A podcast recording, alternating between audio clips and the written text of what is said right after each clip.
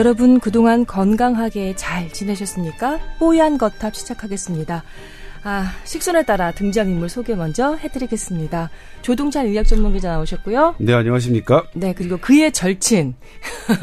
그리고 조동찬 기자를 미디어 담당 비서로 두고 있는 임채선 원장님 나오셨습니다. 안녕하세요. 네, 안녕하세요. 네, 이제 뭐 다 아시겠지만 임채선 선생님, 어, 좀 특이하신 분입니다. 본인이 잠깐 소개를 해주시고 넘어갈까요? 아, 예, 외과 전문의이자 한의사로서 통합의학의 선두주자로 열심히 살아가고 있는 임채선입니다. 네. 뭐랄까, 그, 잔잔한 음성 속에, 아, 그, 높은 자존감이 내비치는 왜 조동찬 기자랑 절친인지 알 수 있을 것만 같은 그런 자기소개였던 것 같습니다. 잘 지내셨어요, 두 분? 네, 잘 지냈습니다. 네. 아, 대답 좀 해줘. 이제 선배 얼굴도 안 보나? 아, 저는 김소원 아나운서입니다. 예. 예, 뭐, 나름대로 진행과 박수와 웃음을 맡고 있습니다. 네, 전 뭐, 제가 이제 기자 생활을 10년 정도 하고 있는데, 음. 어우, 지난주처럼 욕을 많이 먹었던 건 처음이었던 것 같아요. 제, 그거 저기, 어, 우리 오늘 그 네, 본격 주제죠? 주제 네. 말씀드릴 거죠. 잠깐, 뭐, 그, 뽀얀거탑 그 오늘 그 제목을 잘 유심히 보지 않고 들어와서 듣는 분들을 위해서 잠깐 광고 말씀처럼 예고를 해 보자면 어떤 내용인지 브리핑을 살짝만 하고 넘어갈까요? 네, 그 2015년 11월 14일 예, 서울 시청역 광장이죠. 거기서 이제 시위를 하고 있는 고 백남기 씨가 경찰이 쏜 물대포에 맞아 쓰러진 일이 있었습니다. 그리고 이제 서울대병원에 119를 통해 이송이 됐고 어, 뇌수술을 받았고 그리고 1년여간의 317일입니다. 정확하게는 317일 동안 치료를 받았지만 이제 근데 사망을 하셨죠. 그런 안타까운 일이 있었는데 이것에 대해서 서울대병원이 진단 사망 진단서를 발행했는데 이 사망 진단서가 어 진단서 작성 기준에 어긋나는 그런 음, 일이 있었고 또 결정적으로 이제 병사 자연사를 뜻하는 병사로 체크되어 있어서 그 부분이에 대한 음, 지적을 제가 조금 했었죠. 조금 네. 한게 아니라 좀 세게 하셨죠. 세게 했죠. 근데 세게 한 게 아니라 그냥 있는 그대로 했을 뿐인데 저는 세게 한 게 아닌데. 근데 이제 그것 때문에 또 다른 많은 뭐 논란들이 있어 왔습니다. 예. 요, 여기까지 예. 하고요. 이, 이 지금 음. 조동찬 그 전문 기자의 이 보도 때문에 어 방송사 내 외부에 상당히 많은 파장이 있었습니다. 큰 그 저 피드백이 있었고요. 그리고 오늘 이 방송을 녹음하러 오는 그 길에 모 여기자를 하나 만났는데 선배 뽀얀 거탑 녹음하러 가시죠?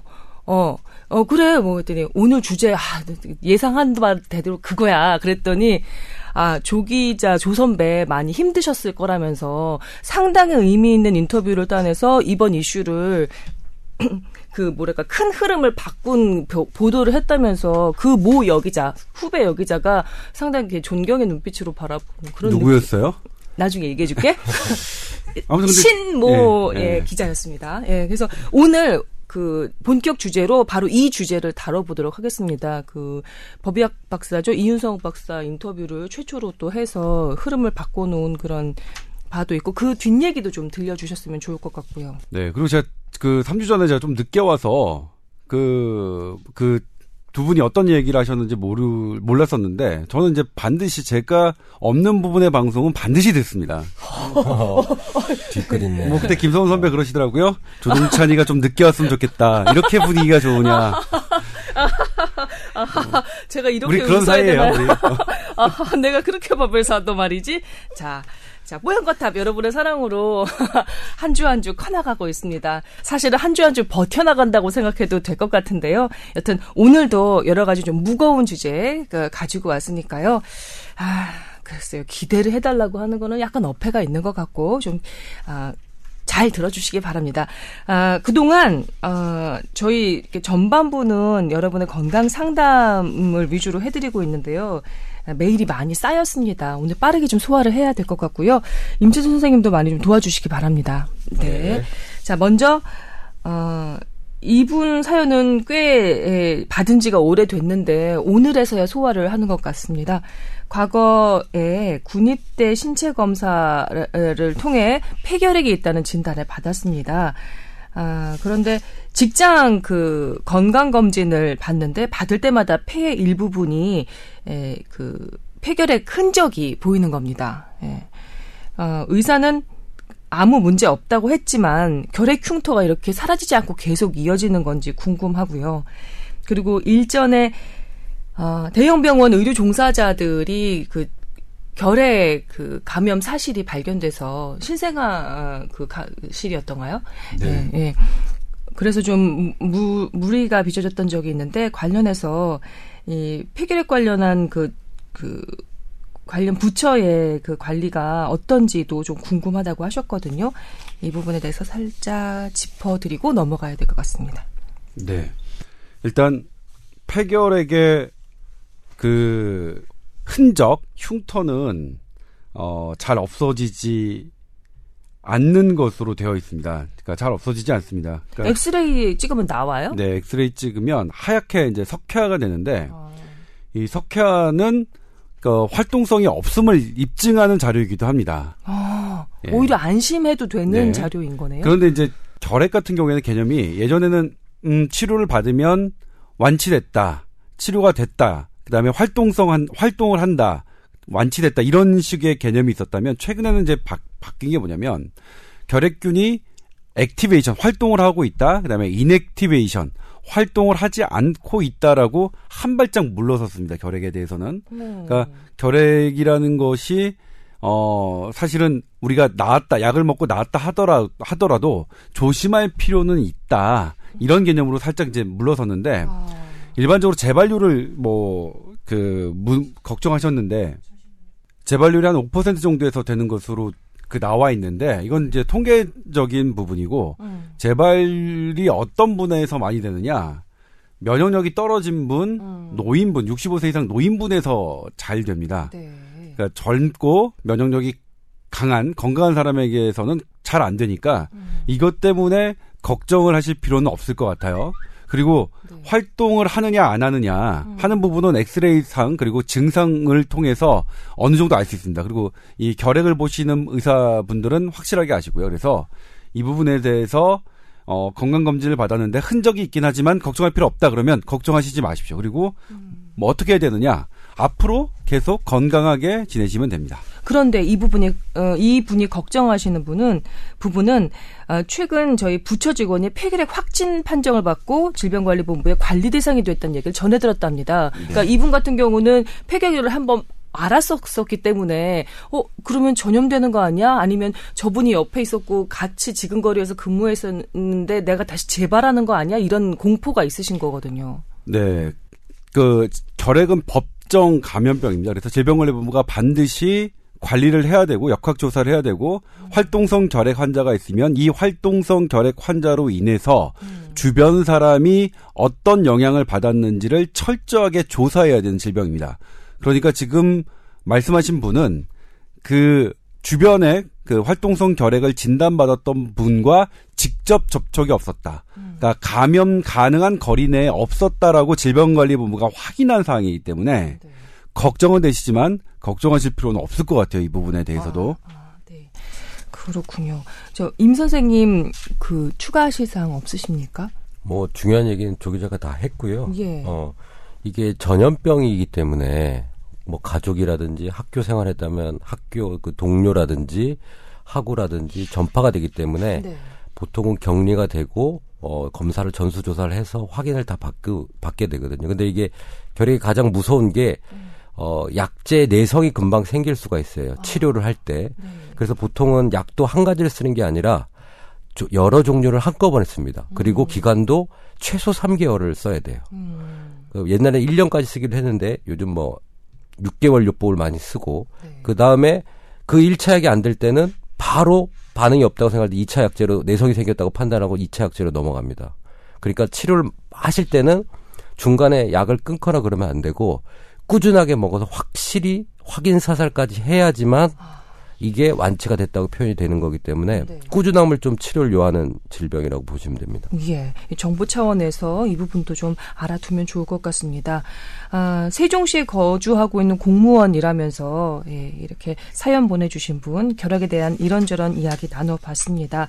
어, 그 대형병원 의료 종사자의 결핵 감염 사태가 벌어진 지 몇 달이 됐는데 그 이후로 질병관리본부나 이런 관련 부처에서 그 뭐라 그럴까요? 저 추가 처리라고 해야 될까요? 그런 거 잘 되고 있는지도 궁금하네요. 사실 근데 솔직하게 말씀드린다면 우리나라에서 폐결핵을 완벽하게 관리할 수 있느냐 쉽지 않습니다. 불가능합니다. 왜냐하면 음. 제가 예전에 한 2년 전, 3년 전쯤에 어뭐 보도를 한 적도 있는데 우리나라에서 결핵균, 잠복균, 결핵균을 잠복 하고 있는 사람이 1,500만 명으로 추정되거든요. 비활동성 감염 말씀하시는 네, 그렇죠. 음. 그렇기 때문에 어떤 사람이 어 주변에 결핵 환자가 있어서 있는데 내가 이제 접촉해서 내가 보니까 활동성 결핵이 저도 있어요. 그러면 어떠냐면 이내제제 제 결핵균이 이 사람에 의해서 그 전염된 것인지 아니면 내 자체가 잠복균이 있는 게 활, 활동하고 있는지가 엄밀하게 아. 하기는 어려워요. 이 감염된 건지 아니면 내가 잠복 대상자였는지 모르는 거군요. 아, 예. 그래서 아. 역학조사가 이렇게 분명하게 되기는 어려운 아. 그런 조건이긴 한데 그럼에도 불구하고 활동성 결핵, 다른 사람에게 전파시킬 수 있는 결핵에 대해서는 철저하게 격리를 하고요. 그 음. 그 전파 가능한 시기 동안 보통 2주 정도 약을 먹으면 전파력이 떨어지거든요. 아. 그래서 2주 정도까지는 철저하게 격리하는 시스템이 법으로 확보가 돼 있고요. 네. 그래서 활동성 결핵, 다른 사람에게 전파할 수 있는 결핵에 대해서는 관리가 잘 되고 있다. 음. 그렇게 이해하시면 될 것 같습니다. 알겠습니다. 자, 두 번째 사연으로 넘어가겠습니다. 부산의 애청자라고 자기소개해 주신 분인데요. 아, 축하드립니다. 아내가 임신을 하셔서 이제 출산을 앞두고 계신 것 같은데 지금 소개될 즈음이 이 저 사연 소개될 즈음이면은 벌써 출산하셨는지도 모르겠네요. 이분이 아내가 그 분만을 앞두고 배가 이렇게 좀 커지니까 간지러움증이 심해지면서 온몸으로 이제 그게 배부터 시작해서 퍼져나간 겁니다. 병원에서는 그냥 바르는 약 간단한 처방 해주시는데 잘 듣지는 않는 것 같고 나름대로 인터넷 검색을 해보니까 뭐 동물성 기름 먹지 마라, 밀가루 음식 먹지 마라, 뭐 이 정도만 이제 찾으신 모양이에요. 간지러워서 이렇게 참기 어려워하는데 그냥 견디는 방법 외에는 없을까요? 라고 안타까워하면서 사연을 보내주셨네요. 뭐 임신 상태가 아니라면 약을 먹고 금방 좋아졌겠지만 음. 이게 임신 상태라는 그 기준 때문에 어 사실은 약을 처방해서 먹어도 상관은 없어요. 그 보통 임신성에 임신할 때 먹는 약이 등급이 있거든요. 음. X 등급, 뭐 C 등급 이렇게 있는데 X 네. 등급은 임신 때 먹으면 안 되는 약이고 음. 그 다음에 임신 때 먹어도 될지 안 될지 잘 모르는 약. 음. 어, 먹어도 안전한 약 이렇게 보통 그렇게 세 가지로 크게 구분을 하면 돼요. 예. 근데 이 간지럼 때 먹는 약은 이게 X 등급은 아니에요. 반드시 먹 어, 피해야 되는 피하는 약은 아닌데 음. 먹어도 해가 있는지 안 되는지를 모르는 약이에요. 그러다 보니까 아. 이게 두려운 거죠. 의사도 두려운 거고 네. 환자도 두려운 거예요. 그래서 보통 그래서 약을 먹지 않고 바르는 약 정도 그 몸에 그 태아로 건너가지 않게 바른 약 정도만 먹기 때문에 네. 어 제가 생각할 때는 좀 참아보고 바른 약이나 이런 걸 좀 꾸준히 좀 발라보면 좀 좋아질 것 같고요. 음. 웬만하면 이게 약을 먹으면서 본인이 불안해하면서 또 다른 증상이 생겨요. 어, 그리고 심리적으로 예, 심리적으로 어. 상당히 불안해하고 애기가 뭐 잘못이 생겼을 때 그때 약 먹은 거 아니야라는 불 불안함을 갖기 때문에. 네. 우선은 이런 치료를 해보고 음식물 조절해보는 게 좀 더 낫지 않겠나. 회피요법이라고 하죠. 음. 내가 이런 두드러기나 이렇게 어, 간지럼 증상을 유발하는 어떤 외부 인자가 있는 거를 좀 차단해보고 음. 호흡기 쪽도 보고 음식물 쪽도 보고 해서 차단해서 회피요법을 먼저 해보고 그래도 안 되면 심하다고 하면 그때는 의사랑 상의해서 약물 투여를 고려해보면 될 것 같습니다. 임신 중 이 간지러움증 그 발병하는 게 흔한 증상인가요? 흔한 예인가요? 저는 뭐 많이 본 것 같아요. 아 예. 그렇군요. 예. 그럼 이게 특별한 상황은 아니군요. 네, 좀 더 이제 크게는 그 방금 임 원장이 얘기했듯이 세종 그렇게 그 생각하시면 되는데 이제 더 정확하게는 다섯 그룹으로 이제 분류가 돼 있어요. 음. A, B, C, D, X. 그러니까 A는 완벽하게 안전한 약, 인간에게 안전성이 확인된 약, 그 다음에 X는 절대 먹어서는 안 되는 약. 왜냐면 태아의 기형이 유발되는 게 인간에게서도 확인됐다는 거거든요. 네. 근데 이제 이 가려움증에 먹는 약을 이제 항히스타민제라고 하는데 항히스타민제는 대체로는 먹을 수 있는 약이긴 해요. 근데 하나 보니까 브로페니라민이라는 그 계열의 약은 조금 어 위험할 수도 있다 이렇게 되어 있거든요. 네. 그래서 약물을 처방 받으려면 본인이 이제 이건 가려움에 좋은 약이다라고 드시면 안 되고 이거는 의사와 상담을 해야 되는 거고요. 근데 이제 바- 방금 임 원장이 얘기했듯이 만에 하나 많은 분들이 어쨌든 뭐 걱정하시잖아요. 그래서 의사들도 주의하기 위해서 먹는 약보다는 바르는 약 이런 부분을 더 그 선호하고 뭐 그런 성향은 있거든요. 음. 그러니까 그런데 이제 어쨌든 가려움 자체가 대단히 스트레스가 되잖아요. 그리고 가려움의 특징은 뭐냐면 긁으면 시원하긴 한데 긁으면 긁을수록 가려움의 증상은 더 심해집니다. 그러게요. 전문 용어로 하면 이제 포지티브 피드백이라고 하는 건데 음. 내가 가려우면 긁은 게 가려움을 해소시키는 게 아니라 가려움을 더 유발시키는 게 음. 있어서 가려울 때는 긁지 않는 게 되게 중요하고요. 그다음에 저는 개인적으로 이제 막 스트레스가 되게 심하다. 네. 그럴 경우에는 어, 먹는 약도 고려해 볼 만하다. 그러니까 근데 먹는 약의 선택은 본인이 선택하지 마시고 음. 해당 음, 병원에 가셔서 병원이나 약국에 가셔서 임신부가 먹을 수 있는 약을 그 선택 받으시는 게 좋겠죠. 그임 원장님께 여쭤보고 싶은 건 여기 동물성 기름과 밀가루 음식 먹지 말라고 인터넷 검색을 하니까 나와 있더라. 라고 보내주셨는데 예, 연관이 있나요? 확실히 먹는 것과? 뭐 이 동물성 기름과 밀가루를 섞어진 음식이 보통 대부분 인스턴트 같아요 느낌이 음? 예 느낌이 그래서 네. 어 그런 좀 인스턴트 말고 좀 맑은 음식들 있잖아요 음. 어 딱 먹 딱 들 이름만 들어봐도 건강이 느껴지는 그런 음식으로 좀 네. 바꿨으면 좋겠다는 생각입니다. 네, 아, 알겠습니다. 자, 그 아내 되시는 분 그 순산 하시길 바라겠습니다. 그리고 저도요. 어, 우리 모두가 우리 바라고요. 예, 그리고 간지러움증 잘 극복하시고 예쁜 아기 예, 얻으셨으면 좋겠습니다. 나중에 이렇게 건강하게 아기 잘 이렇게 낳으시면요 한 번 더 메일 보내 주시기 바랍니다. 저희가 기쁘게 또 축하를 해 드릴 수 있을 것 같습니다. 아유, 음, 저 애기 저기 배 막달 되면은 잠도 잘 안 오고 힘들어서 그런데 간지러움증까지 겹치면 얼마나 또 스트레스가 많으시겠어요. 옆에서 지켜보는 남편도 힘들지. 아, 저 간지러운 게 정말 괴롭더라고요. 저는 이제 저 십자방 이게 여러 군데 놓는데 이런 거 사. 십자 너무했나? 이 아나운서가 십자방. 저는 어렸을 때는 안, 안 생기던 게 음. 나이가 드니까 이제 음식에 대한 두드러기가 생겨요. 음, 아, 어제도 제가 이제 오징어를 조금 먹었는데 네. 완전히 온몸에 두드러기가 생겨서 어. 저는 항히스타민제를 어제 두 알을 먹고서 이제 잠을 잘 수가 있었는데 아, 잠 잘했겠다. 히스타민 제제 먹으면 항히스타민 제제 먹으면 잠 잘 오지 않아요? 아니 근데 슬프더라고요. 그러니까 왜? 없던 일이 어. 예전에는 없던 저 오징어 되게 잘 먹었는데 음. 없던 일이 제게 생기니까 야 이거 왜 이러지? 그럼 이 다음에 오징어를 먹으면 또 같은 반응이 일어나는 거예요?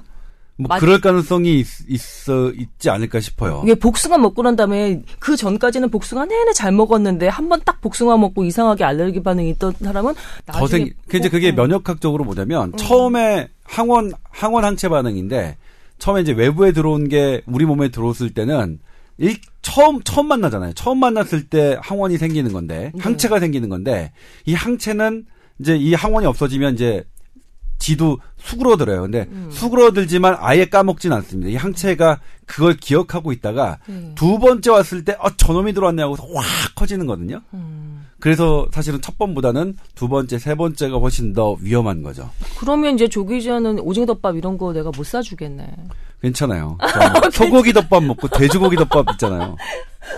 닭고기 덮밥도 있고. 알았어요. 예. 네, 어제 알았어요. 어떤 네. 원장님이 자기가 옛날에는 문어를 잘 먹었는데 음. 최근엔 문어를 먹으면 이렇게 두드러기가 난대요. 오. 근데 오징어, 문어 이런 게 이게 뭐랄까 콜레스테롤이 높고 그런 단백질 높은 거잖아요. 아마 네. 그런 단백질의 반응을 일어나는 게 아닐까. 저도 그 생각을 했는데, 음. 왜냐면 그 전에 제가 이제 이걸 처음 생긴 게, 음. 새우 갑각류를 좀 먹고서 네. 이게 조금 두드러기가 생기는 일이 벌어졌거든요. 네. 근데 진짜 처음 있는 일이었어요. 그것도 이제 오, 어, 오래 있었던 일인데, 음. 어제 오징어를 먹었더니 완전히 온몸이 그냥 두드러기가 어. 뭐 지금은 그렇더라고요. 보기에는 괜찮은데. 네, 지금은 이제 금방 또. 가라. 오늘 아침에 보니까 싹 가라앉았는데, 네. 그러니까 전형적인 두드러기 반응이죠. 음. 그래서 타이포인가 두드러기가 아닌 것 같아요. 음. 타입 1, 2, 3, 4 이런 게 있는데요. 전문 용어. 면역 반응에. 예, 면역 반응에. 아. 어쨌든 제가 뭐 오래돼서 까먹긴 했지만. 그렇구나. 예. 좀 가려운 게 그 결혼 일이긴 한데 그래도 음. 뭐더 좋은 일이 있으시니까. 네. 예, 분만 한 달 반. 예. 중요할 때요. 이거 남편분 잘해 주셔야 돼요. 특히 음. 뭐냐면 아이가 태어날 때는 반드시 옆에 계셔야 됩니다. 그렇지 않으면 그거는 평생 원망을 듣, 게 됩니다. 반드시 음. 휴가를 내시던 뭘 하던 어, 거 에어드가 본인의 경험에서 아닙니다. 아닙니다. 저, 저는 지켜 아, 지켜보는 거 저랑 상관없어요. 어, 이렇게 네. 객관적인 네. 절대로 항상 있으셔야 됩니다. 네. 당부드립니다. 그, 이 지금 메일이 굉장히 많이 쌓여 있어서 빨리빨리 건강 상담을 해 드려야 되는데, 그 연결돼서 계속 궁금증이 이렇게 생각, 생각나서 참 괴롭네요, 저도. 근데 일단 넘어가겠습니다. 자, 부산의 애청자 되시는 분, 아내분 순산하시길 다시 한번 축원하겠습니다. 다음 사연으로 넘어가겠습니다. 자, 이분은 스스로를 중부지방에 서식하고 있는 20대 남자 사람 청취자입니다. 이렇게 해오셨어요. 아주 유쾌하신 분인 것 같습니다. 자기 전에 갑자기 궁금증이 생겨서 이렇게 메일을 남긴다고 하셨는데요. 이분이 요즘에 좀 몸 관리를 하시는가 봅니다. 예, 좀 피트니스 이런 거에 관심이 있으신가 본데 EMS 트레이닝이라고 20분 운동으로 6시간 운동 효과를 한다고 광고하는데 이걸 한번 해보신 거예요. 아, 아, 진짜 해보셨다는 말씀은 없네요. 아, 궁금해서 이제 찾아보신 모양입니다. 비싸서 이거 효과가 좋다고 하니까 큰맘 먹고 신청해야 되는지 궁금합니다. 이게 효과가 있을까요? 라고 하셨어요. EMS 트레이닝, 그 저주파를 근육에 쏴서 근육을 자극, 자극시켜서 운동 효과를 극대화시키는 방법이라고 요즘에 많이 광고가 되는 모양이에요. 저도 이렇게 저렇게 뭐 이렇게 거리를 다니다 보면 이러저러한 그 그 장치를 몸에 부착하고 어 이렇게 이렇게 사진을 찍은 모델 그 입간판을 해놓은 그런 피트니스 센터 광고가 많이 눈에 띄더라고요. 그 이게 그 사실은 물리치료 할 때 쓰는 거예요. 저주파, 중주파, 고주파. 네. 근데 이게 물리치료 재활이죠. 그러니까 근육이 굳어 있거나 뭉쳐 있거나 위축이 돼 있는 사람들을 자극을 해서 네. 어그 근육을 움직이게끔 하는 게 목, 목적에서 시작이 된 거예요. 그래서 물리치료 기계에 보통 저주파 장치를 많이 쓰죠. 그거는 피부랑 그 밑에 있는 근육까지 자극을 줘가지고 근육이 움직이게끔 하는 게 저주파 장치예요. 제가 예전에 그 고철종 선배님, 고철종 선배님이 어깨에 담이 걸려셨다면서 이렇게 뉴스 준비하고 있는데 뒤에서 갑자기 약간 그 경기 들린 사람처럼 신내린 사람처럼 막 몸을 떨고 계시는 거예요. 그래서 어머 선배님 뭐 어떻게 된 거예요? 그랬더니 뒤에 어깨 부분에 그 저주파 자극기를 이렇게 부착을 해서 계셨던 거예요. 근데 그거 말씀하시는 거 맞죠? 네, 맞아요. 음. 그래서 물리치료 할 때 쓰는 거고요. 그게 조금 진화된 게 이제 중주파 간섭파예요. 그러니까 음. 중주파는 어 간섭파라고 해서 한 여러 군데 전류를 여러 군데서 흘려가지고 그 사이에서 간섭파가 일어나가지고 간섭이 되면서 네. 좀그 저주파보다 깊게 침투를 하고 이제 몸에 부착을 해가지고 통증 부위를 원래 통증도 없애고 뭐 그런 것들을 목적으로 사실 쓰고 있죠. 근데 최근에 이게 강남에 가면 이 EMS 트레이닝 센터가 너무 많아요. 네.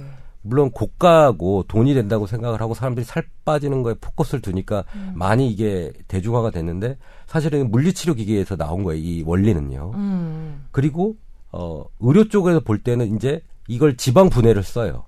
그 다이어트 효과로 사실 쓰기 때문에 아. 이 저주파를 이용한 다이어트 기계, 중주파를 이용한 다이어트 기계, 고주파를 이용한 다이어트 기계가 병원에서 다이어트 센터나 뭐 한방이건 병원이건 이런 데서 근육도 움직이고 지방도 분해한다고 해서 쓰죠. 그게 사실은 이게 의료기기잖아요. 병원에서 썼던 의료기기인데 네네. 이거를 의료기기 허가를 받지 않고 일반 제품화 해가지고 상업화된 거라고 보시면 돼요. 가장 걱정되는 게 부작용이거든요. 괜찮을까요? 이게 저, 어, 저주파 같은 경우는 뭐 그렇게 부작용이 없어요. 음. 어, 근데 제가 예. 그 문헌에 근거된 것만 말씀드릴게요. 네. 일단 이 저주파 치료는 방금 임원장이 했던 재활 치료, 신경재활 치료에 대해서 미국 FDA가 승인한 음, 기구입니다. 그 방법입니다. 음. 그러니까 이 저주파를 이용해서 어떤 신경 손상이나 이렇게 근육을 다쳤던 사람들이 재활하는데 치료 효과가 있다라고 분명히 그 돼 있긴 한데 여기 이제 나와 있는 게 뭐냐면 하지만 이것이 그 살을 빼는 목적으로 칼로리 버닝 목적으로 하는 것에 대해서 FDA는 거부했다. 어. 승인하지 않았답니다. 문헌에 그러니까 그렇게 나와 있어요. 예, 나와 있습니다. 어. 그러니까 FDA는 이것을 살을 빼는 목적으로 사용되는 것에 대해서는 허가하지 않는다. 음. 라는 것은 뭐냐면 이게 칼로리 버닝, 그러니까 살을 지방을 태우는 효과가 미미하고 그리고 이걸 쭉 여러 연구들을 살펴봤더니 음.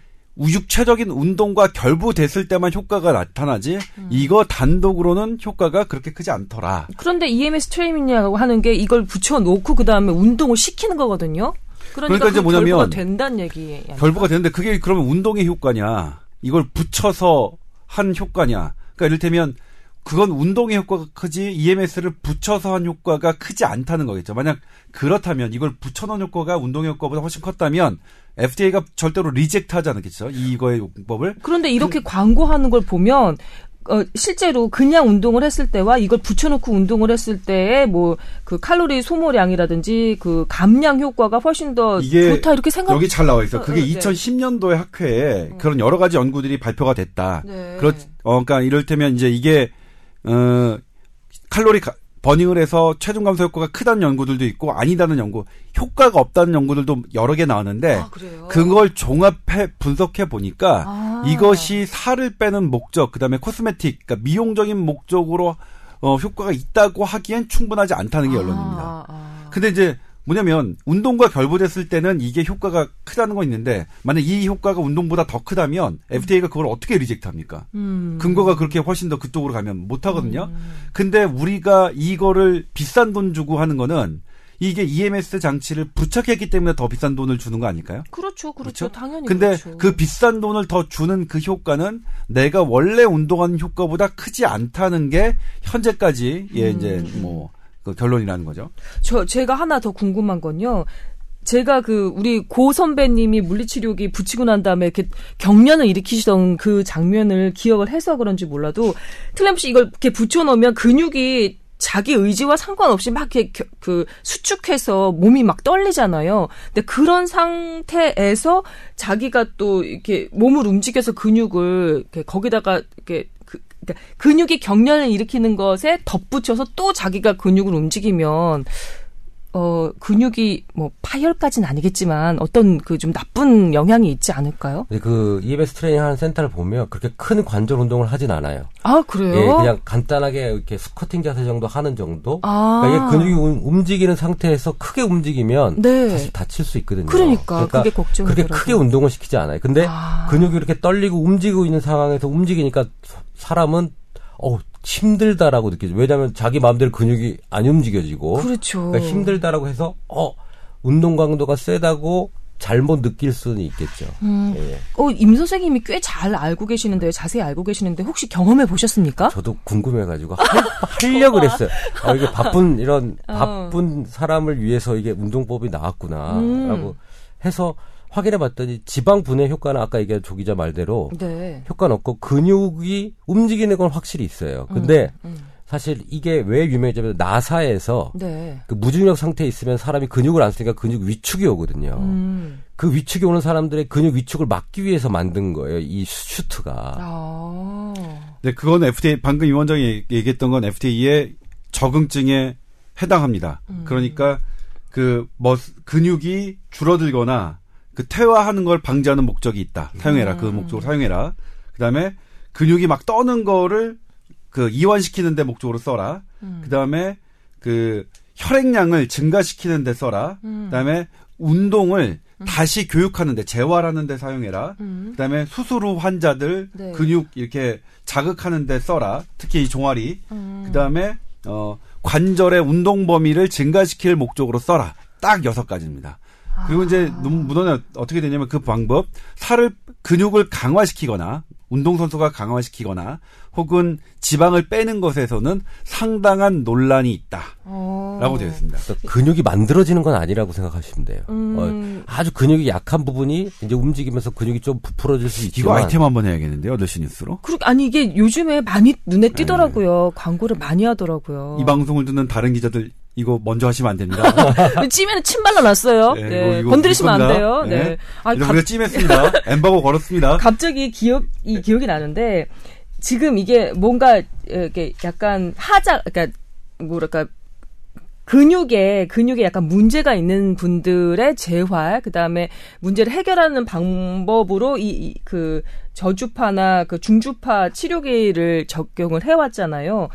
그런데 이걸 일반 평범한 정상적인 사람들이 운동의 목적으로 쓰, 쓰고 있는 거잖아요. 이게 뭐 같으냐면 ADHD 있잖아요. 네. 그 치료약을 일부 그 소아정신과에서 애 침착하게 해주고 집중하게 해주는 약으로 공부 잘하고 성적 올리는 약으로 처방을 해주는 경우도 이따금 있다고 들었어요. 마치 그런 사실 미국에서는 본 마- 같고. 많이 그랬었죠. 이그 음. 문제가 미국에서 공부 잘하는 약으로 알려지면서 네. 의대생들도 상당히 복용을 했다는 그런 설문조사 결과가 있어요. 그런 것 같은 느낌이 들어서. 저도 고등학교 때 조금 잡숴 봤어? 걸. 아니요, 전 먹어본 적은 없습니다. 음. 근데 아이고. 말씀드렸듯이 이제 논란이 있다는 건 네. 논란이 있다는 건 뭐냐면 아예 아니다라는 건 아니죠. 음. 그러니까 방금 말씀하셨 그 그렇게 업체들이 주장하는 업체들의 주장을 뒷받침하는 연구들도 분명히 있는 건 사실이다. 음. 하지만 현재까지 어 주요한 그런 기관에서 권위 있는 기관에서 그 효과를 인정한 거는 한 상태는 아직은 아니다. 이 정도로 생각하시면 될 것 같아요. 그좀 개인적인 느낌으로는 치료의 방편으로 쓰이는 건 그 목적에 맞게 합당하게 쓰는 게 맞는 것 같아요. 너무 오버해서 이렇게 쓰는 건 확실히 우리가 알 수 없는 부작용이 몇 년 후에 밝혀질 수도 있는 거잖아. 최대한 보수적으로 이런 건 좀 쓰는 게 어떨까라는 생각이 듭니다. 그렇지만 EMS 트레이닝 센터에서는 저의 이런 말을 싫어하겠죠. 네, 그렇죠. 근데 뭐 돈이 많으시다면 뭐 해보는 것도 해보는 좋은데 것도 뭐 예. 제가 좀 조사를 해봤어요 이거를 그러니까 내가 하고 관심 싶었어요. 있었다면서요. 그래서 중주파나 저주파보다 뭐가 더 좋을까? 고주파가 있을 거 아니에요, 그죠?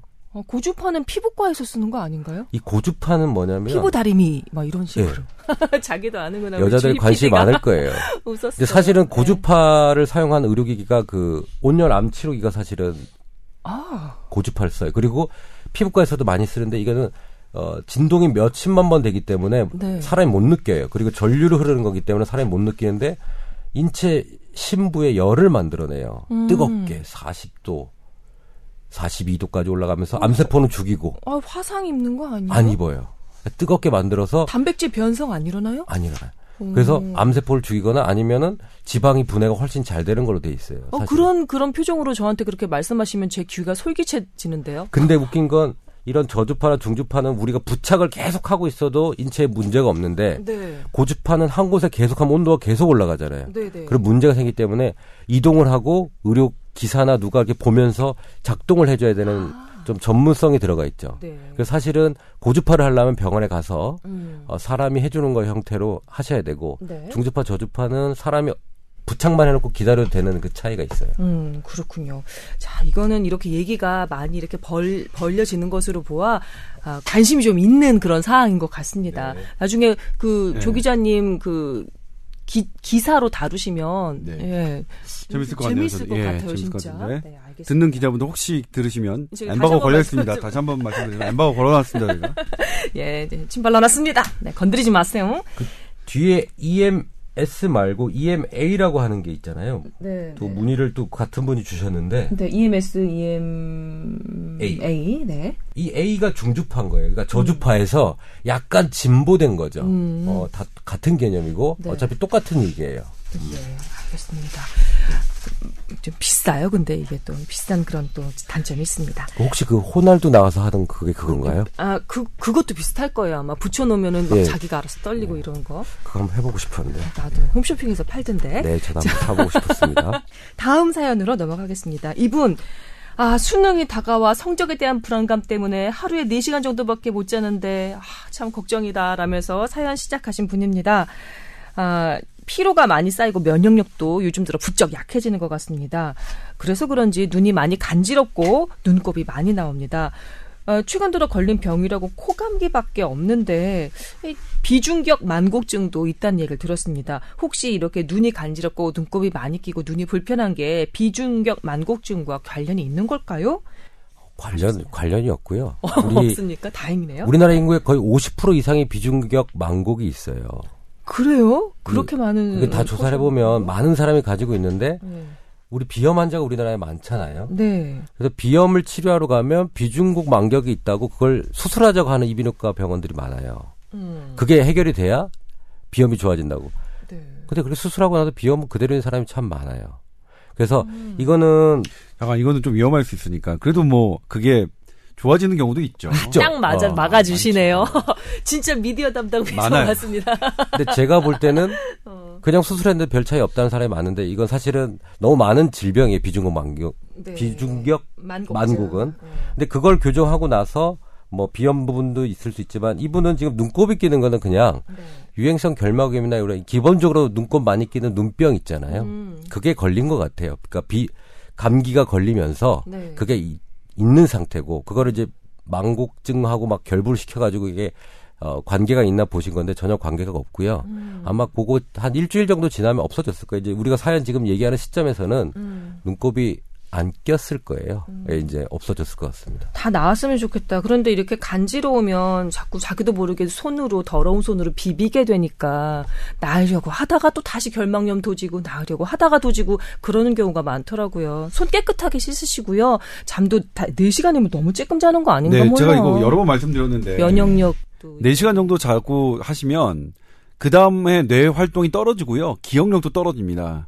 잠자는 시간 늘리셔야 돼요. 그러니까 수능을 잘 보시기 위해서 더 주무셔야 됩니다. 우리 학생님. 그런데 이분이 아, 조동찬 의학 전문 기자처럼 되는 게 꿈이래요. 자연계 학생인데 기자를 꿈꾸고 있다고 합니다. 다시 생각하십시오.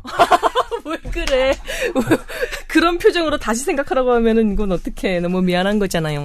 아니 좋기도 한데 힘들 음. 때가 워낙 많아서 굳이 뭐 어, 굳이 뭐 아닙니다. 저는 응원하고요. 마치 그다음에, 그런 것 같다. 예. 야 결혼 안 한 사람이 야 결혼하지 마 결혼하지 마라고 결혼 유부남 유부녀들이 그렇게 얘기하는 거랑 비슷한 거 아니에요? 하지만 어떤 이제 뭐 직종이 중요한 것도 있지만 음. 학생 때는 나는 어떤 분야를 충분히 공부하고 싶다. 음. 그 시절에는 그런 목표가 더 맞는 것 같아요. 나는 무엇이 되겠다보다 음. 일단 무엇이 되는 건 어쨌든 나중에 또 한 100만 번쯤 바뀌실 거거든요. 어떤 게 되고 싶으신 거는. 네. 근데 이제 하- 그 고- 대학에 가시면 어 여러 분야를 접해보다가 아 나 이거 관심 있는데 관심 있는 분야를 아니 난 모르겠어 이게 돈이 될지 안 될지 모르겠지만 이게 취업에 도움이 될지 안 될지 모르겠지만 아니 난 모르겠어 일단 공부해 볼 테야 하면서 이- 충분히 그냥 막 확 그냥 막 그냥 공부 하시는 그런 목표를 좀 세우셨으면 좋겠어요. 예. 자, 뽀얀거탑 청취자 여러분께서는 바로 지금 좋은 예를 보셨는데 저희가 감정이입이 아주 깊게 훅 들어가 있는 그런 상담을 해드리고 있습니다. 지금 잘 느끼셨죠? 예. 사연 많이 보내주세요. 아이고 세상에 지금 걱정되겠네. 수능은 하루하루 다가오는데 계속해서 눈은 찜찜하고 찜벙찜벙하고 눈곱은 끼고 얼른 나으셨으면 좋겠습니다. 그리고 성적 잘 받으셔서요.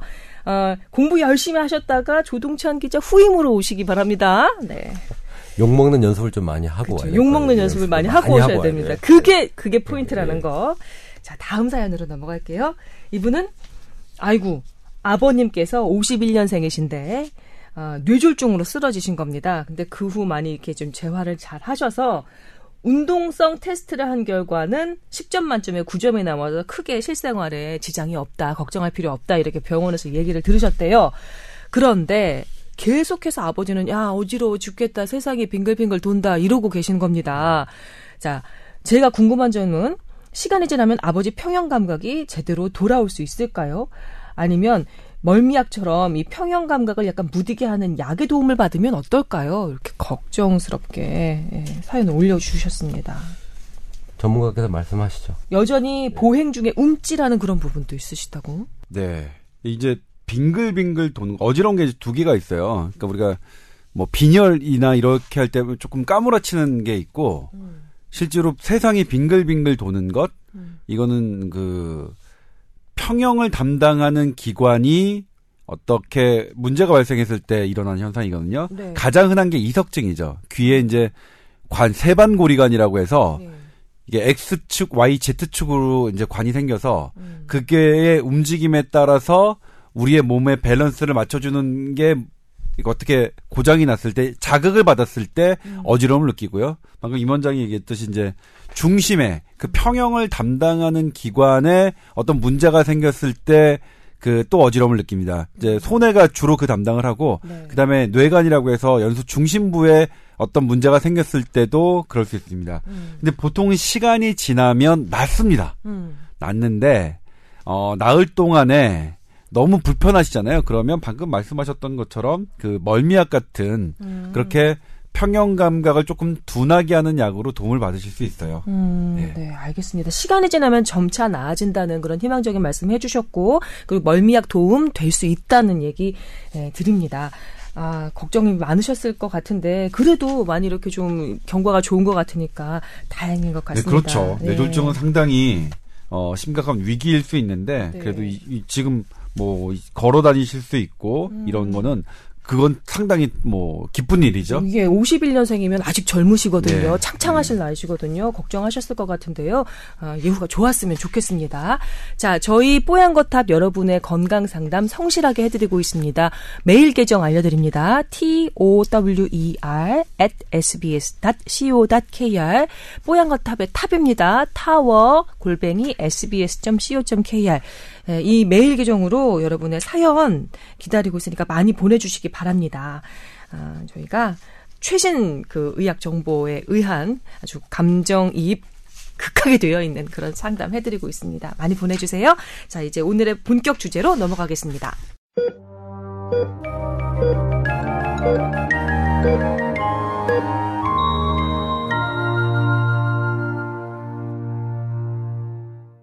저희가 그 이 방송 초입에 예, 예고해 드렸던 대로 오늘 어, 고 백남기 씨의 사인에 대한 어, 서울대병원 측의 사망진단서 부분 예, 우리 조동찬 기자가 예, 보도한 사항을 바탕으로 해서 본격 주제 계속해서 얘기를 나눠보도록 하겠습니다.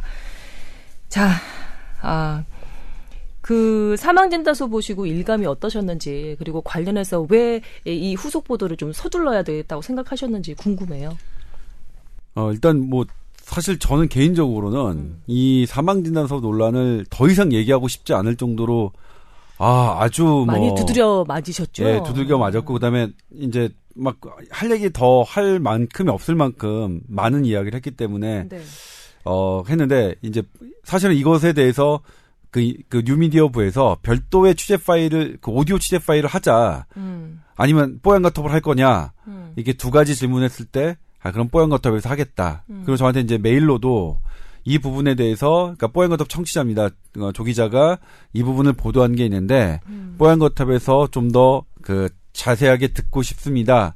하시, 하시고 연락 주신 분이 한 세, 세 분 정도 되거든요. 음. 그래서 해야겠다. 그러니까 저는 정말 개인적으로는 더 얘기하고 싶진 않지만, 음. 그래도 이제 뭐 들으시는 분들은 그러니까 보도를 못 보신 분들도 있고 중간 중간 간략하게 뭐 하신 분들도 있, 을 테니까 접하신 분들도 있을 테니까 그래서 했고요. 그럼 이제 이 보도를 제가 왜 하게 됐느냐? 어 백남기 씨가 물대포에 의해서 쓰러지셨죠. 네. 물론 그것도 그 다른 주장을 하시는 분이 있습니다. 거기에 등장하는 빨간 우비를 입으신 분이 뭐 가격했다 무릎으로 머리를 가격했다라고 하시는 분들도 있어요. 실제로 그렇게 의견을 펼치시는 분도 있는데 네. 저희 SBS도 그 관련된 동영상 다섯 분야를 전부 다 분석했습니다. 그러니까 네. 혹시 우리가 잘못 가는 걸 수도 있으니까. 음. 그런데 비디오상으로는 저희는 뭐 저희가 판단하기엔 어 그렇진 않더라. 근데 그 주장까지 무릎으로 가격한 주장까지 완전히 터무니없는 스토리다 이런 이런 말씀을 드릴 수 없지만 나름대로 우리는 분- 그 비디오에 대해서도 분석을 했다. 네. 그리고 이제 어쨌든 간에 그런 그 물대포에 맞아서 현장에서 맞아서 그 외부 충격으로 뇌출혈이 발생한 환자가 317일이라는 그 병원 생활 후에 어 돌아가셨는데 이제 사망 진단서가 병사로 체크돼 있었죠. 병사라고 하면 앞서 말씀드렸지만 지병, 질병으로 사망했다라는 진단서인데 네. 이게 또 이제 왜 논란이 됐냐면 경찰이 부검 영장을 법원에 신청을 했습니다. 그러니까 그건 뭐냐면 부검이라는 거는 법적 행위 수사의 과정이죠. 네. 그런데 이 보호자가 이- 뭐 동의를 하면 모르겠지만 동의하지 않는 상황에서는 영장을 신청을 해야 되는 거죠. 그 수사를 하기 위해서. 그런데 1차 때는 기각됐습니다. 네. 왜냐하면 그 이유가 현재 그 부검을 할 만한 상당성이 없다. 음. 충분히 밝혀졌는데 더 추가할 무언가시 없고 음. 그다음에 그럴 만한 상당한 이유가 없다라고 법원이 기각을 했습니다. 네. 그런데 두 번째 청구했을 때는 법원이 받아들여졌죠. 물론 조건을 달긴 했지만, 네. 근데 받아들여진 이유가 뭐냐면 그때 서울대병원의 병사라고 체크된 사망 진단서가 결정적 근거가 됐습니다. 네.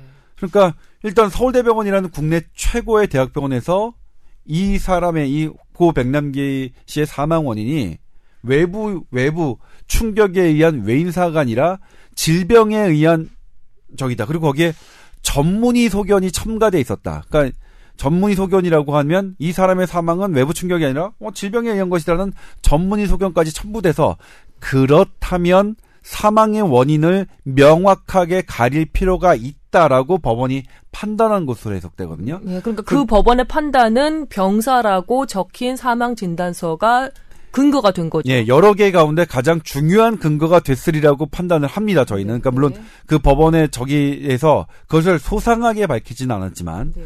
그렇기 때문에 이게 이 사망 진단서가 커다란 이 문제의 중심에 있었던 거고 그것에 대해서 이제 후배 기자들이 저에게 이제 질문을 하는 거죠. 네. 조동찬 선배 어떻게 생각하십니까? 당신의 취재는 어떻게 되겠? 당신 취재 안 합니까? 그리고 아. 당신 신경외과라면서요. 네. 그러니까 그런 후배들의 질문에 침묵할 수는 없었습니다. 솔직히 네. 그것 때문에 제가 취재를 시작했고 처음에는 제가 구할 수 있는 부분이 없었습니다. 저는 백남기 씨의 가족 그다음에 뭐 유족 대표를 전혀 알지 못했기 때문에 네. 사실은 후배 기자들에게 물어봤어요. 사망 진단서 구해줄 수 있냐 관련 거. 음. 그랬더니 아무도 연락이 안 닿으니까 안, 안 됩니다. 그래서 외부 언론에 보도된 것을 근거로 따졌습니다. 음. 그 보도를 근거로 해서 이렇게 알려줬고 이렇게 알려줬고 음. 그것에 대해서 제가 이제 취재를 했습니다. 이럴 경우 어떻게 판단합니까? 그래서 음. 어 제가 존경하는 저희 신경외과 교수님께 음, 자문을 구했고 그리고 이걸 어디다 또 자문을 할 것이냐 고민을 되게 많이 했는데 네. 이게 서울대병원에서 벌어진 일이잖아요. 네. 그 권위가 서울대병원이면 뭐 국내 최고의 에, 권위라서 이건 반드시 서울대 법의학자에게 의견을 물어야 할 일이다라고 음. 생각해서 어, 서울대 법의 서울대 법의학 그 음, 법의학 교실에 계신 이윤성 교수님께 네. 자문을 구해서 저희가 이제 취재 파일을 썼죠. 네. 그두 번째 그 두 가지 과정 중에서 음, 한 게 일단 서울대병원의 사망 진단서의 기재 양식이 원칙과 틀렸다. 음. 여기서 말하는 원칙이라고 함은 2015년 3월에 대한의사협회가 그 대한 법의학 학회의 자문을 받아서 마련한 지침입니다. 음. 진단서 및 사망 진단서 소견서를 작성할 때는 이 원칙에 근거해서 작성을 해라 하는 일종의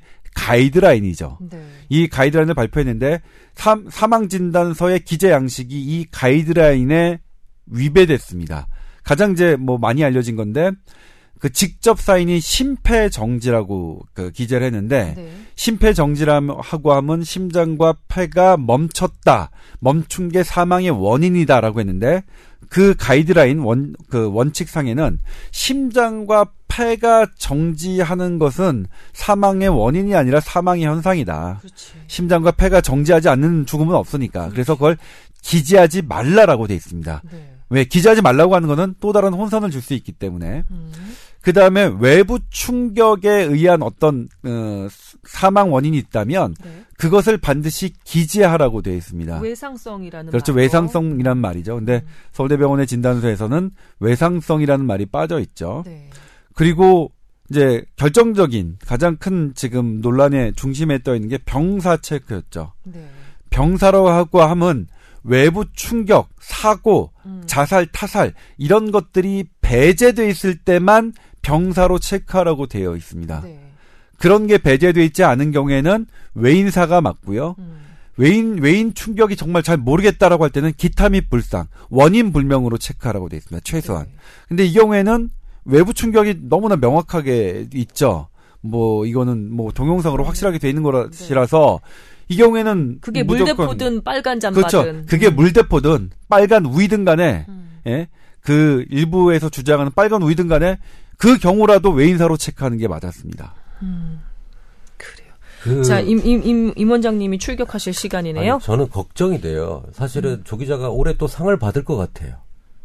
아, 그래서 걱정이십니까? 아, 걱정이- 상 받을까 봐? 상 받는 거 맨날 상 받는 거 걱정이에요. 왜냐하면 뭐 지방의 역설이건 이런 그 지금 사망 진단서 사건이건 선두로 이걸 가지고 앞으로 나서잖아요. 음. 그러면 앞에서 나서는 선두는 꼭 바람을 맞게 돼 있는데 네. 좀 걱정이 많이 되고 음. 좀잘 버텨줬으면 좋겠고. 근데 저는 좀 걱정되는 부분이 사실은 이게 경찰이 강경 대응을 해서 이런 문제가 생긴 거잖아요. 정부에서 한 일에. 그게 핵심의 본질인데 조 기자가 이 부분을 갖고 의료 쪽에 포커스를 잡으면서 네. 이게 포커스가 이 지금 백남기 씨 사건이 전선이 이동을 한 이동을 셈이에요. 했어요. 완전히 의료 쪽으로 해서 서울대와 뭐 권력 비리 비슷하게 뭐 음. 외압이 있었냐 없었냐 음. 뭐 이런 걸로 지금 좀 약간 변질돼 있는 느낌이 들어서 이거는 조 기자님이 빨리 마무리를 하거나 이 사회가 빨리 마무리를 해서 음. 원래 자리에 핵심 쟁점 사항으로 좀 돌아가야 되지 않을까. 이게 너무 커졌어요.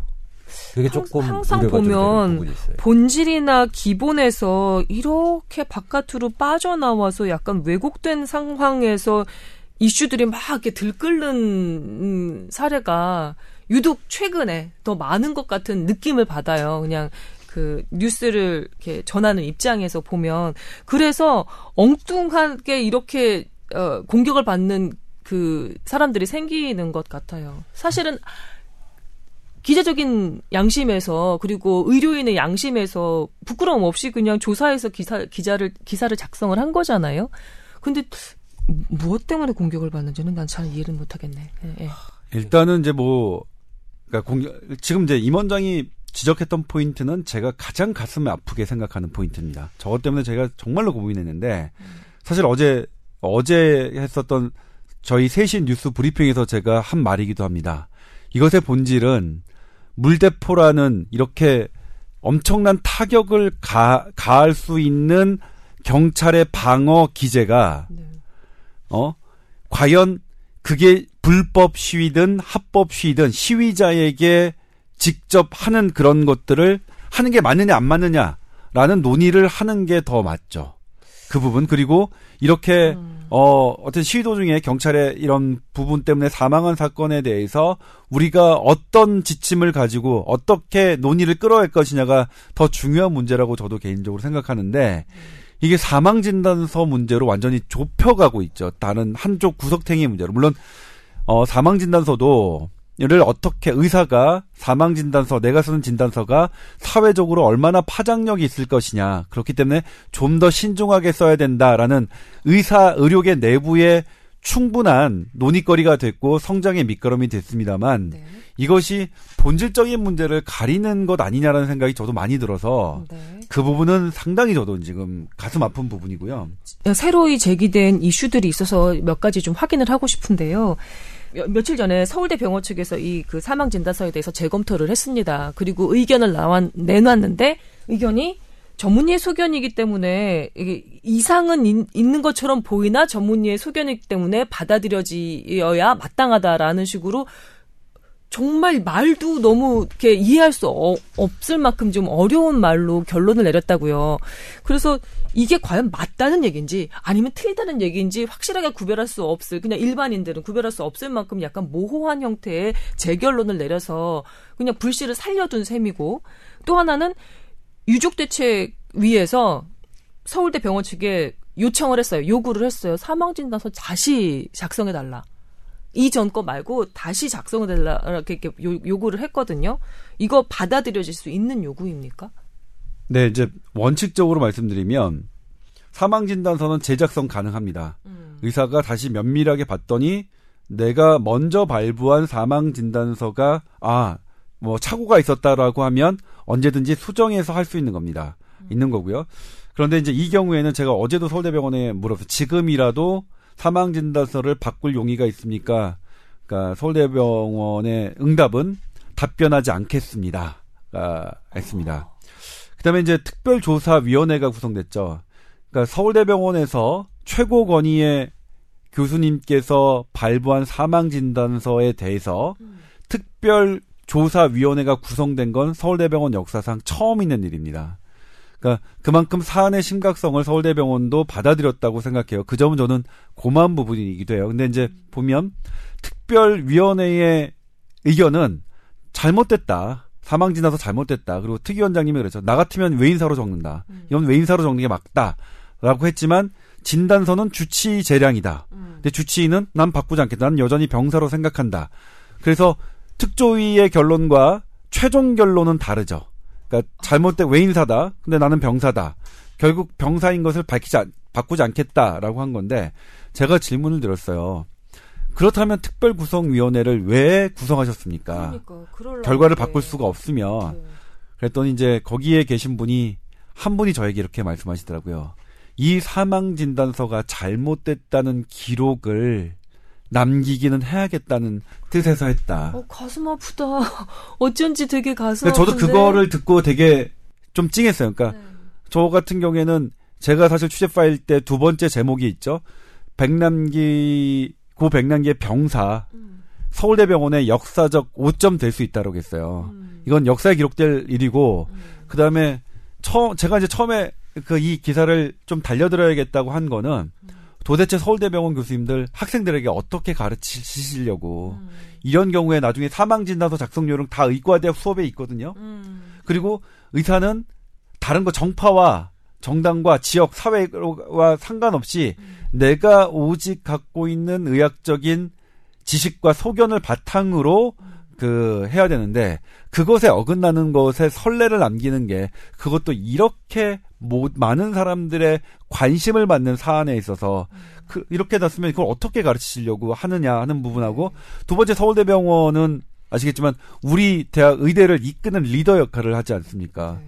그러니까 제, 저는 한양대를 나왔습니다만 한양대 후배들도 되게 대단히 관심 있는 사안이었거든요. 음. 근데 여기서 또 이제 논란이 되는 부분을 말씀드리면 이제 그 백선아 교수님께서 네. 백선아 교수님은 제가 서- 예, 거죠. 예.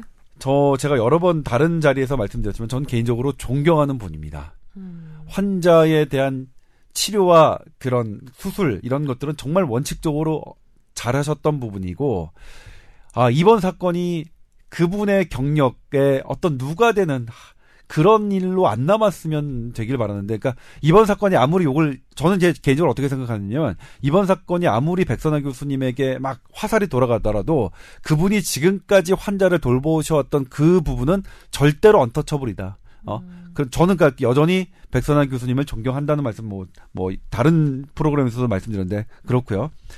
근데 이제 하나 어쩔 수 없이 이제 말씀드리는 건데 제가 기자이기 때문에 네. 백선아 교수님께서 환자가 신장 투석 치료를 거부했기 때문에 병사 판정을 할 수밖에 없었다. 그 치료를 계속 받았다면 외인사로 기록했을 것이다. 라고 말씀을 하셨어요. 그 말씀 무엇이냐, 무엇냐면, 음. 신장, 신장 콩팥 기능이 나빠져서 투석 치료를 권했는데 보호자들이 거부했다. 근데 콩팥 기능이 나빠져서 심폐정지가 왔기 때문에 이거는 그 급성 심부전이 어 중요한 그 사, 사망 원인이고 그렇기 때문에 이거는 병이다. 급성 심부전은 그 외적인 그런 게 아니다. 라고 해서 말씀하셨는데 이것 또한 엄청나게 이제 사실은 교정해야 될 일인데 왜냐면요. 음. 보호자들이 거부한 치료가 뭐냐? 신장 투석인데 그 신장 투석은 어떤 의료냐? 연명 의료입니다. 음. 연명 의료의 전제 조건은 음. 의사가 판단하기에 환자가 더 이상 정상으로 회복 불가능한 상태라고 판단됐을 때만 환자 보호자에게 선택권을 물을 수 있는 치료인 겁니다. 음. 꼭 필요한 치료는 환자에게 물어서는 안 돼. 환자 보호자에게 물어서는 안 되고요. 음. 환자 보호자가 거부한다 하더라도 의사는 해야 됩니다. 네. 환자를 회복시킬 만한 치료는요. 그것이 아닌 시 의료인이 처벌당 처벌받을 수도 있는 네, 거죠. 그렇죠. 네. 판례도 있고요. 예. 그렇기 때문에 연명 의료를 하지 않겠다고 하는 선택으로 사망의 원인을 바꾸는 거는 우리가 2009년 김할머니법 때문에 세브란스에서 발발된 김할머니법 김할머니 때문에 일어난 존엄사법에도 엄청난 악영향을 주시는 발언이었어요. 음. 제가 그래서 이제 이 존엄사법을 그 진행해 오신 그 의대 교수님들께 뭐 어제 우리가 SBS 보도를 통해서 했지만 어떻습니까? 연명 의료는 회복이 불가능한 상태에서 내가 어떻게 사망할 것이냐를 결정하는 사망 방법을 결정하는 것이지 사망 원인에 전혀 영향을 미치지 않는다. 연명 의료를 선택을 여부로 사망 원인을 바꾸는 것은 틀렸다라고 그 말씀을 하셨죠. 아, 아 이게 원장님, 네. 이게 공통점이 있어요. 여기 일련의 사건들에서 쭉 보면 공통점이 하나가 있어요. 특별 그 대책위원회는 음. 잘못됐지만 주치의의 의견을 따를 수밖에 없다. 책임 전가. 백선환 교수님은 환자가 연명치를 거부했기 때문에 그런 거다. 다 제, 자기가 책임을 안 지려는 행동을 했기 때문에 국민들이 분노하는 거라고 보거든요. 또 하나는 법원도 그래요. 영장을 하든지 아니면 말든지 무슨 조건을 달아가지고 뭐 보호, 보호자가 거부하면 안 되는 뭐 단설. 영장 실질 심사는 사실 하느냐 마느냐 결정해서 그렇게 진행시키는 게 법원 일인데 법원도 애매모호하게 다 책임을 다 회피한 거예요. 이 모든 그러니까 이 관련된 부분이 이렇게 확대가 됐고 사실은 경찰의 핵심 부분으로 넘어가야 되는데 지금 다 책임을 떠넘겼기 때문에 의혹은 의혹대로 너무 증폭돼 있고 네. 증폭이 되고 말이 많아지니까 조 기자는 더 많이 힘들고 음. 이 상황 자체가 누군가 책임을 지면서 하는 자세가 한 명이라도 했으면 사실 종료가 됐을 부분이에요. 그냥 위험을 감수하고 말씀드리자면 책임을 져야 할 사람이 책임을 지지 않고 처음에 애초에 밀었기 때문에 이건 내 책임이 아닌 것 같다라고 모든 그, 그 분야에서 그렇게 느꼈던 것 같아요. 정말로 책임을 져야 될 사람이 책임을 지지 않네? 그게 나한테 넘어오네? 나도 책임을 질 수 없어. 이, 이렇게 주변으로 계속 밀어나가는 거죠. 그 영장에 그런 조건부가 있었던 게 거의 판례가 없다고 예, 얘기 예, 들었어요. 최- 거의 최초라고 저도 들었습니다. 그러니까 그런 것들은 다 책임을 다 밀고 있는 거. 법원도 밀고 다 밀고. 예, 영장 그, 그, 저, 어, 그 법원에서는, 영장을 발부하는 법원에서는 그 결론을 내려주는, 내려주기 위해서 그 사람들이 존재하는 거거든요. 영장을 발부하든지 안 하면 안 하든지. 그렇게 강제 조정을 하기 위해서 만들어진 법, 기, 기관인데, 너희들끼리 알아서 잘 좀 한번 해봐. 하고 자기는 딱 발을 뺀 듯한 느낌이 강하게 드는 거죠. 영장. 하여튼 경찰의 입장에서는 이 부분이 강경 대응을 해서 여러 가지 제재가 생기거나 위축이 되고 경찰에 어, 오점이 생기는 부분이잖아요. 사실은 그렇기 때문에 경찰은 강경하게 나가서 자기네들이 어, 권한을 찾으려고 할 거예요. 근데 이 주위에서 이렇게 책임을 지고 딱딱 잡아줘야 이 일이 해결이 되지. 지금 병상에서 지금 거의 1년을 서, 허비했던 문제잖아요. 빨리 조속히 해결하려면 책임지는 자세들이 나와야 돼요. 전부 다. 네, 저도 그래서 이제 뭐 계속 말씀드리자만 경찰과 검찰, 법원이 짊어져야 될 짐을 지금 백선화 교수님께서 다 짊어지신 것 같아서 음, 사실 사실 얘기하면 백선화 교수님이 잘못한 게 딱 그 체크 체크잖아요. 일단 환자 최선을 다해서 수술해 주셨고 317일 동안 정말 열심히 치료해 주셨고 딱 체크 하나입니다. 체크.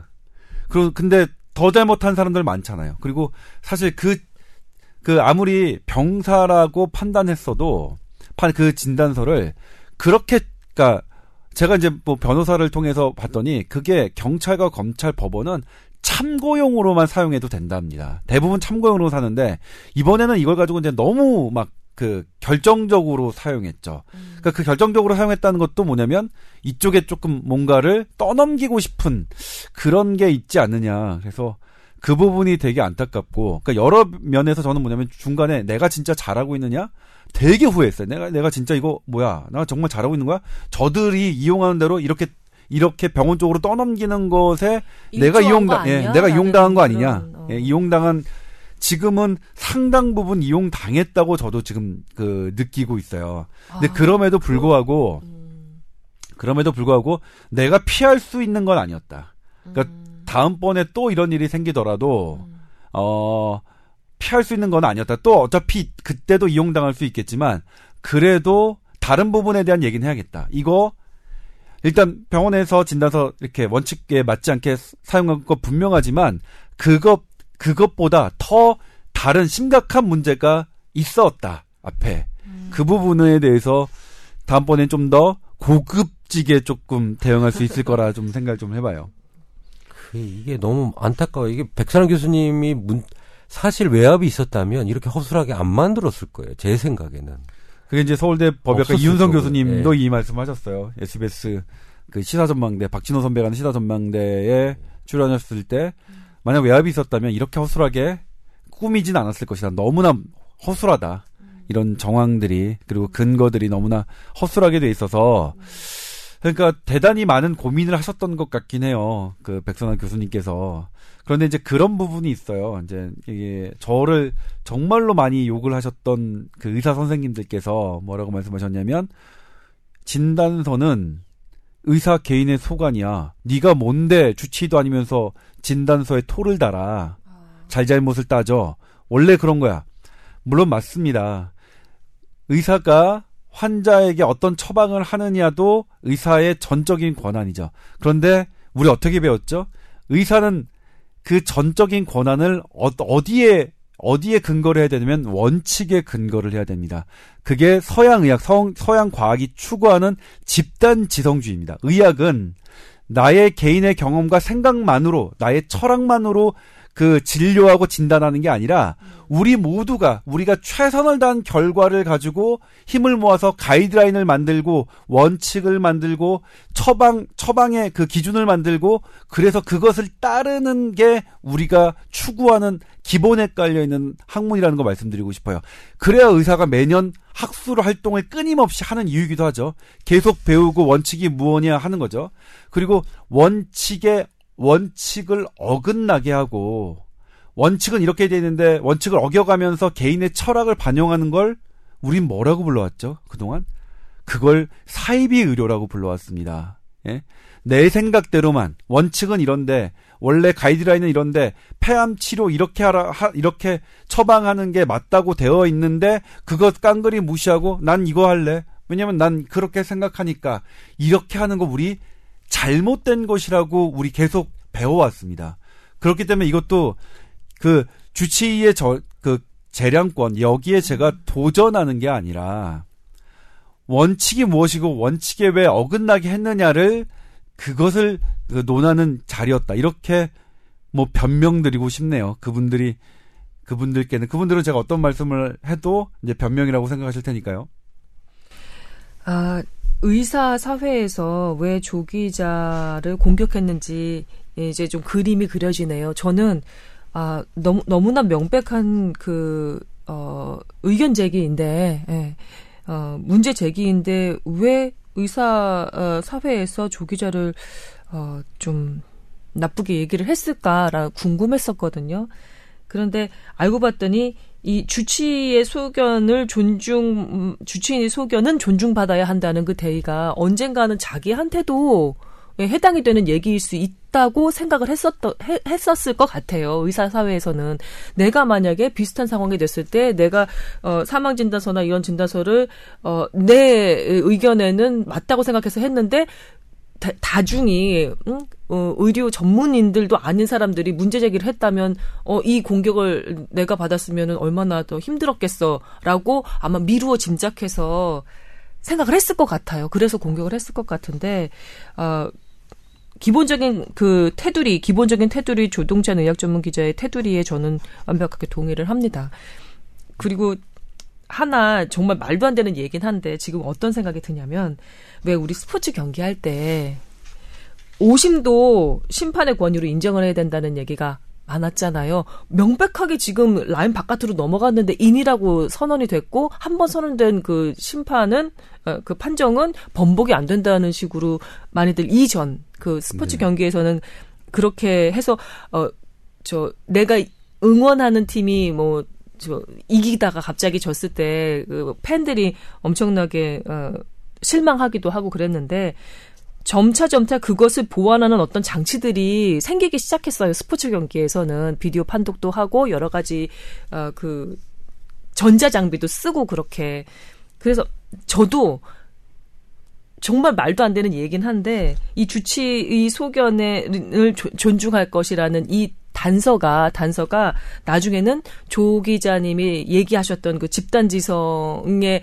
힘으로 이렇게 가이드라인 같은 것이 조금 더 시스템화돼서 나타날 것 같아요.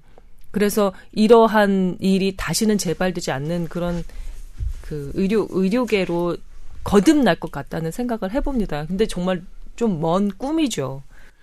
네, 그리고 이제 의학은 뭐냐면 심, 그러니까 운동 경기에서는 오심도 경기의 일부다라는 게 있지만 의학에서는 내가 오진한 잘못되는 순간 교정하는 게 원칙입니다.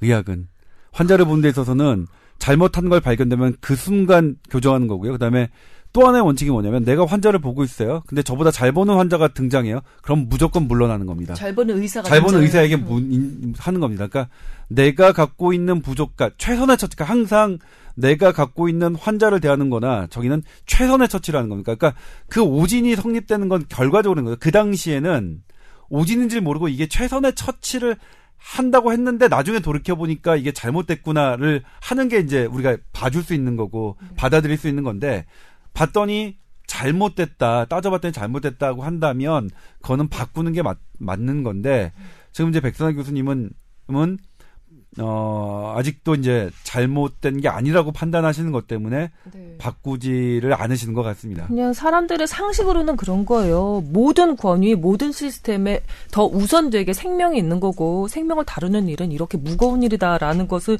그냥 우리는 상식적으로 생각을 하고 있는 거고 그거에 비추어서 지금 납득할 수 없기 때문에 이렇게 얘기가 좀 벌어지는 것 같습니다. 지금 임 선생님 저기 얘기하시 예, 예, 예, 저도 시간인 것 뭐 같아요.